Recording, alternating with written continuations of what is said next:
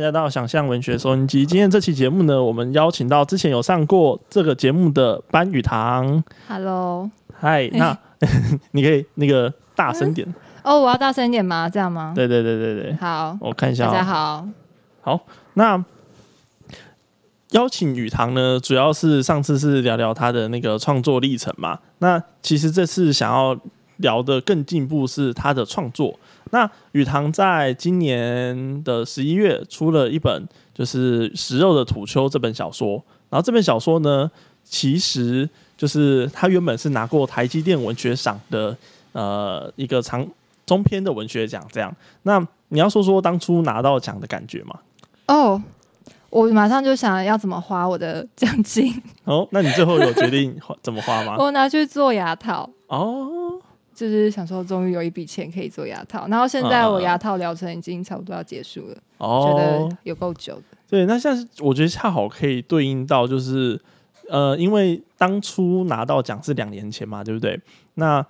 到现在这本小说对你的意义似乎已经就是变得好像比较遥远的。当初写下故事的你跟现在你，你觉得有什么分别？呃，我觉得差别很大。应该说，在写《食肉土丘》的时候，我还处于一个我不确定我能不能写的时候，嗯，因为那时候对自己能不能写中篇都是一个问号，对，所以比较像是说啊，不管啊，我就我就把它给它写下去，反正没有损失吧。对，这个是有点像我，反正我就是想要创作这样的故事的概念。嗯，但现在其实已经会去顾忌到太多事情，例如说我呃这个小说，然后市面上会不会有跟其他人撞主题啊之类的？但在食肉土丘的时候，我其实是没有去想那么多的。就是你会羡慕嗯当初你有的那个勇气的那种感觉吗？羡慕嘛？我觉得蛮珍惜，也不是算羡慕，因为那时候就是下班回，哎、还没回家，就下班会固定去一个咖啡厅，我还送了那个咖啡厅这本书， 哦，是哦，我就联络他说，我非常感谢你们，就是甜点很好吃收留我在里面写小说。对，然后我就是那时候下班就是去一个咖啡厅，然后就固定写写到他打烊。对，然后我觉得那那段时间过得沉浸在那个写小说状态的日子还蛮好的，嗯嗯嗯嗯。但现在就可能会慢慢脱离，应该说已经脱离这件事。因为你现在已经是全职的写作者嘛， 对啊，对，那在全职写作的过程之中，你会觉得要考虑的事情变多，这件事情对你来说会是负担吗？但我觉得是必要的考量，因为你真的是想要完成一本书，而不是我就是想创作什么样的故事，你会顾虑到比较多事情，所以比较像是往企划方向走吧。了解。好，那给还没有听过呃还没有看过这本书的读者，我们可以稍微来介绍一下这本书的内容剧情。那这本书呃，我一开始拿到的时候，其实分两个阶段，就是两年前雨堂刚写完这本书，他的一个草稿我看过一次，以及就是两年后。然后我拿到这本实体已经出版的书，我那个时候的经验和感觉是完全截然不同的。那我们讲一下这本书的它的故事梗概，它的故事其实我认为啊，就是我的版本，我读到的版本还蛮单纯的。如果雨堂你觉得怪怪的，你可以补充这样好。我读到的版本是它是一个很王道的设定，就是有一对兄妹，一对哦，就是兄哥哥妹妹，哥哥妹妹，然后这两个家族的人，然后彼此就是认识，然后。这他们恰恰好也有做一个很有趣的设定，就是其中一个家族的人是比较有钱的，然后一个家族的人其实比较没有那么有钱，或是应该讲没有那么有地位。那这两这两队人呢，他们在童年的时候，在幼年的时候玩在一起，相相互认识。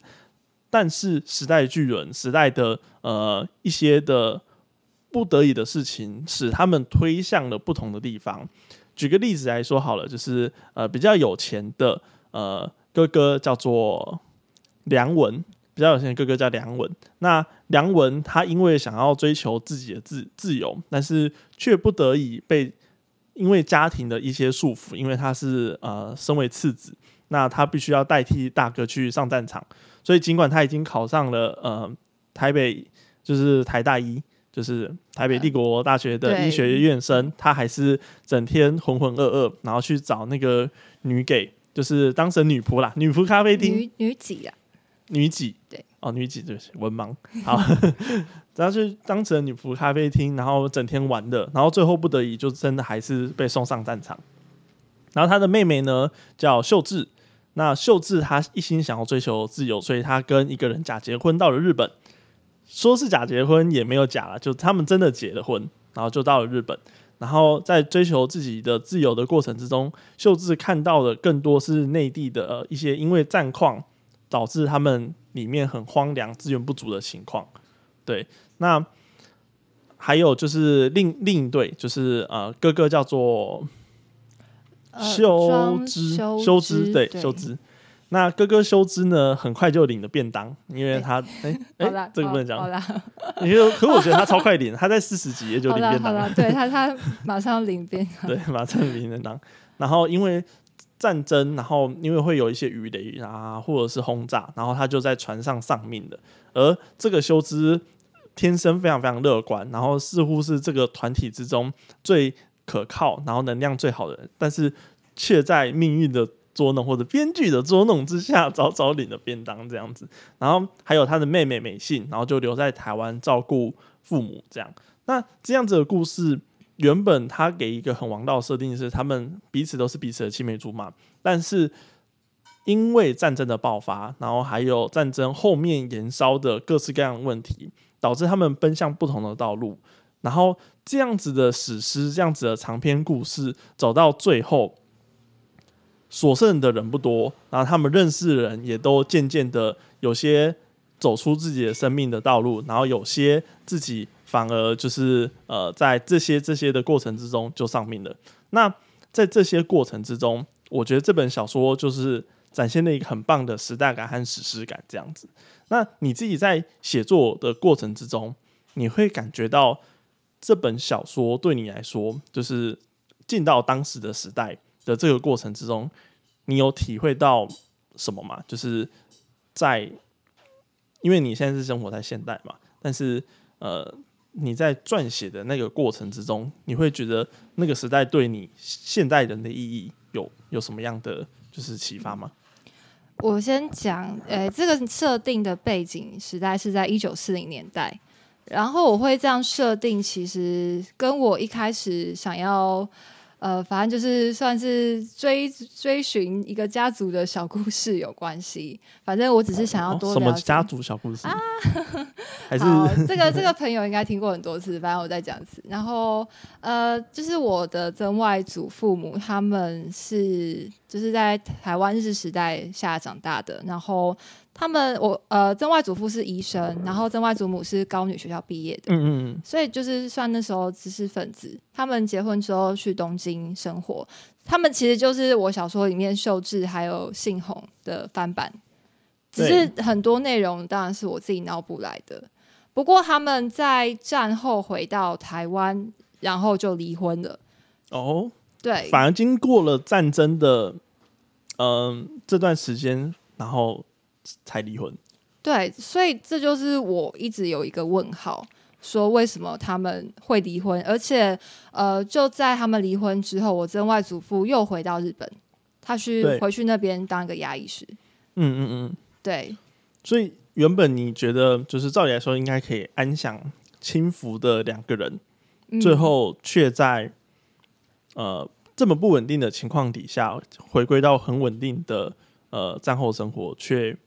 却却却各奔东西。对我觉得这是一个算一个问号，永远留在那里。嗯嗯然嗯，后已经没有人可以去解答这个问号，或者大家说的版本都不一样，所以对，这算是我创作这个小说最源头的开始。不过后来其实都跟我家族的版本差很多了。 哦，对，那你最后写完这本小说，你觉得呃会跟你家族的故事有有什么呼应吗？或者是你有给他们看过这本书吗？他们都有看，但我怀疑都没看完或看懂。哦，我家人都。就是我出书的时候，他们都超超开心的，比我对还对开心，不知道在开心什么。他们想要买十本送给所有人，哎、真的、欸，真的， 真的、啊。每个人都这样吗？对啊，很对啊。他们真的有我妈也是这样翻跟我看讲，，啊真的、哦哎、你写那个东西可不可以拿掉啊？因为我要送送你亲戚，送谁谁谁啊，好这样子哦他他们看到他会他会那个，嗯 嗯嗯，呃幸好他们没有对我做这种审查， 对，或者或者是我写的他根本就看不懂。哦，我阿公超夸张的欸、可是我觉得你写的很隐晦，就是如果你没有直接讲的话，其实就是在书中这个故事，我觉得没有剧透到。就是嗯尽管现在读者听到你的创作初衷，但是其实书中的剧情它并没有那么的，就是真的照雨堂刚刚讲的那样子去走，它还是有很多很好玩、可以可以读的部分和剧情这样。嗯嗯，对，哦对了，还有讲到一九四零年代，嗯我在查资料，我就发现那是一个呃，我去假设他们生长的背景，他们应该是从比如说一九二零年代左右出生的。那那个时候其实应该还算是，我觉得很很多事情都还是有希望，但是就在一九三七年战争爆发的时候，就突然都大转弯了。然后这这应该正处于他们的青春时期，对，所以我觉得经历过那样子的人的人生，就是对我不知道，我那时候就在想说，他们到底会怎么样去想他们的未来要怎么办？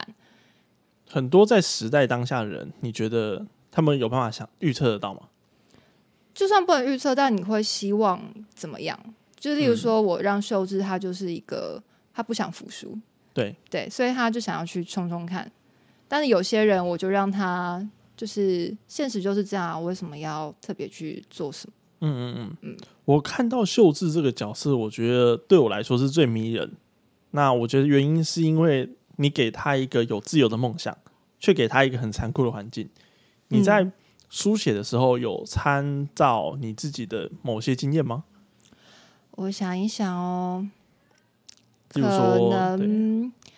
我参照比较多，其实是我刚刚讲离婚那段事，嗯，所以我我觉得说你自己的，就是我自己啊呀、为什么 好像为什么没有一个有自由梦想的女性，然后却很容易遇到呃很外在的打压，或者是很外在嗯的问题这样子？我自己好像没有他那么惨、 欸，怎么办？ 好残忍哦！可是我觉得我会有一个想法是。你相信那么美的东西，我总觉得你不会真的得到那么美的东西。对对对我，其实哦想法是蛮悲观的，反而是那些就是过得很平凡，或者是他其实没有太多对未来没有太多的太多什么有抱负的想法的人，反而可以在这种变得就是巨变的时代生存下来，对，真的对得到她想要的部分这样子。也不。不一定是他真的想要的部分，但是在外人看起来，好像这样就是比较幸福的嗯结嗯局。嗯嗯。嗯当初啊，就是我们在录这个 podcast 之前，然后你有跟我说，诶、这个书已经对你离你很遥远了，这样子。可是从读者的时间感来看，你是刚写完这本书的，然后很多读者应该也都会想要知道你是怎么写，你是怎么写的。你在面对这些疑问的时候，你是怎么去处理？就是哦，我一定要把当初怎么写的心情提取出来的这样子的挣扎。你是怎么去面对的？我其实不会怎么讲，我比如说心里想出来的一些困惑，嗯嗯或者是我觉得他就是很适合被放进去这个小说人物里面内心的挣扎的事情嗯，，对，我都是让它变成场景，就是让他们在里面流动吧，应该这样嗯讲。嗯嗯，我不太会去想说这个东西到底该怎么包，就是我我很确定我的人物怎么想之后，我就会让他们在里面算玩耍吧。 对，我觉得哦，就我觉得你我读到的这篇还蛮有趣的部分是，嗯，有些历史小说，然后它会有一个缺点，那个缺点就是它会加载太多它考据得到的历史细节，甚至是人物是某种程度上是为了那个历史细节而冒出来的。比如说，美国阿兵哥会拿什么呃巧克力或是麻布袋之类的，然后台湾那个时候美元的时候到底情况到底是怎么样， 然后他会硬是让小说人物去参与那个历史事件。但宇航的小说，我觉得他的人物出现遇到的事件的时候，其实都是人物他本身那个命运，然后会遇到的事。所以它那个起头可能是很小，但是我在阅读每一章节、每一章节的时候，你的书的每一章节，我认为它每一段在运行的时候，它的逻辑都是很清晰的。所以我觉得我可以很放心的翻到下一章节，它的那个清新、很逻辑很清晰的感觉，是一直有存在在整个书的结构。那你自己书在呃写的时候，应该是因为台积电文学上是限制是六万字到八万字嘛？嗯，那你最后出版的这个新的版本，应该是你自己有在扩写对吧？哦，对我有扩写，那你在扩写的过程之中，有没有一些新的对于这本书的想法或者是挣扎呢？像你刚刚讲的那些历史细节啊，我记得我后来在写就会非常的注意这件事吧，就是我不敢让我的小说读起来太像，就是资料 感太重。嗯历 对史教科书，对，就是我其实，在刚开始最就是一开始写的时候，我会去想说，哦，这个时代它发生过哪些事情？我觉得哪些事情很有趣，我很想把它放进去小说里面。所以对其实这些事件、历史事件其都是想办法，我就很贪心的都纳进去，但就又怕说会有资料感太重这件事，所以对我后来修改就就比较注意这件事情。对，然后再来修改哪些地方，我觉得最变动最大是，呃，因为我的人物其实比较多，然后时空跨的也比较大，在比赛版本那个跨更大，嗯我嗯嗯这一个版本把它缩小了，因为它就是我希望它是中篇小说，不是长篇小说对，所以我把它的时间缩短一点，然后让它的就是修改一下它结局停留的地方。但我觉得这边这本读起来真的很有一种长篇小说的满足感，哦，我觉得有，就是最后的人物他都长大了，然后面对面对到某种沧桑，长大了，对 好，这种谢谢我觉得这种满足感是很棒的。嗯，那你在自己在写这两个版本的时候啊，就是呃，你会不会觉得说没有办法回到上个版本？就是呃，啊，上个版本我在写什么 这样？还是会耶，嗯会觉得就是呃，我改的时候已经是头奖，然后一年多了吧，嗯我有点忘记了。然后我在改的时候觉得好痛苦哦，因为我可能对小说的一些想法不一样了，对，我不太会去做这么就是。就是我这个有点像是有一点类似短篇的写法，我觉得就是每一嗯嗯嗯章每一章他们都有一个小小的故事，对，对，虽然人物都是贯穿在里面，然后又分散很多个时空线，我现在就比较不倾向用这种做法。嗯嗯嗯，对，所以我一开始在改的时候，我觉得，呃，这本小说就是比较像纯粹为了很开心的创作的那那个时候的感觉。我要把它改成一本书，我反而会变得很帮手帮脚，不知道怎么改。嗯嗯嗯。嗯，欸你这样讲的话，你之后出书，读者就预设你是不开心创作。 没有，我还是很开心。就是有时候，好，我算了先。声明，先什么？我还是很开心。我可以说我最喜欢的哪一个段落，你最喜欢哪一段呢？就是信宏跟秀智在咖啡厅的段落。我其实也蛮私心的，让他们一直在那边出现一下。为什么是咖啡厅？嗯咖啡厅就是他们两个第一次相遇的地方，也、嗯嗯也不算嗯第一次，应该说他们正式的认识对方的时候，而且那个场景是带着一种其实是有点危险的，对因，为你要跟一个人就是一个答陌应生人。对，然后就答应他跟他一起去日本，嗯，嗯，嗯对，然后我就让这个算是他们两个最美的一个时候停留在那里。哦，然后，对我最爱那一段路，啊私了心解喜了欢。解。嗯，那你会觉得说，当时的日本咖啡厅啊，就是呃，你为你在查找资料的过程之中，因为你也很常出现女几在咖啡厅里面嘛，对不嗯对？那咖啡厅对你的意义，你你前面有提到说，你写作都在咖啡厅这样子。嗯那咖啡厅这个东西，你对它有什么就是就是想说的吗？其实并没有太多，没有太应多。嗯该说那时候的知识分子啊，他们真的就是喜欢去咖啡厅对交际。我觉得你可以科给那个就是读者科普一下，科普一对下对，对，因为在好我的我我在我的想象之中，啊，以前台湾人不是要去喝茶吗？怎么会有咖啡？哦、好好好对，哎我来教育 一下你。好，在一九三零年代左右，这咖啡厅的文化嗯就是他们从日本传到了台湾。那咖啡馆这种地方呢，他们就是跟现在的咖啡厅其实不太一样，对他们会有女几这种职业，对而且他们还有贩售酒，所以他们其实是有点混合。有点像酒吧，而且还有人陪你喝酒的那种感觉，然后女几都要收小费，所以嗯其实咖啡馆，呃，它就是一个很西化、很现代的一个场所象征，但同时它又有是有一点风化场所意味，哦，甚至有些就是风化场所，然后他们都会私底下跟女几就是有一些性交易。哦，对，它就是一个，我觉得是那时候对于知识，就是这些几个小毛头， 我我的主角设定应该是对，对没错，十几岁的那些人，我觉得是一个很有吸引力的地方，你就会想要没错去那边试试看，然后跟女几就是搞暧昧。嗯嗯嗯，嗯对，嗯然后对于一个女生，一个千金小姐去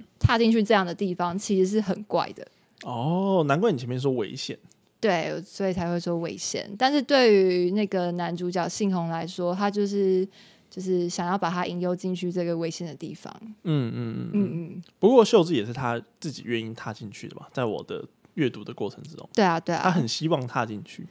应该说他他想赌赌看。对他有一个嗯赌的欲望，赌的勇气。对，对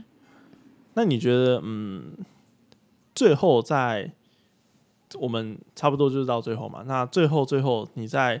写完这本书之后，你还有什么就是其他的书写计划，或者是明年有什么计划跟读者讲吗？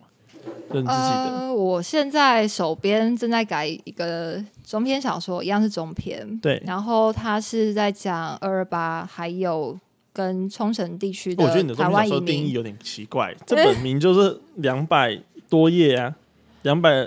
五十二十五，这个有252八万多页呢，对啊，这应该是长篇小说吧？哪有中篇吧？那你长篇小说要长多篇应该少？到十五万，二十万？吗？这样？十五应该才有资格吧？字写那么多，谁读得完啊呐、我没有勇气跨进去长篇，所以我第二本也是中篇，然后了其解，实还有第三本计划，但我现在还没有一个字都还没开始写。 妈保佑。保佑，好，我会努力。那第二本就是呃，你大概在讲什么？你可以跟读者介绍一下吗？诶，呃简单来说是一个呃，就是在战，它是切在战后的台湾，也就是一九四五年之后，然后一个报社的记者，他因为某些缘故，所以逃亡到了八重山那个地区。八重山它是在冲绳的某些群岛，他们合称为八重山，像石垣岛这些地方。然后石垣岛他们那边在战前其实就有台湾移民，应该说在。呃，日治时代的时候，其实冲绳区域跟台湾的交流是非常的频繁的。那我反正我是看了一些纪录片，还有书，因缘机会下想到这个主题，对，然后也有机会去访问一些人。不过因为疫情关系，我到现在还没有踏上那些岛。 哦，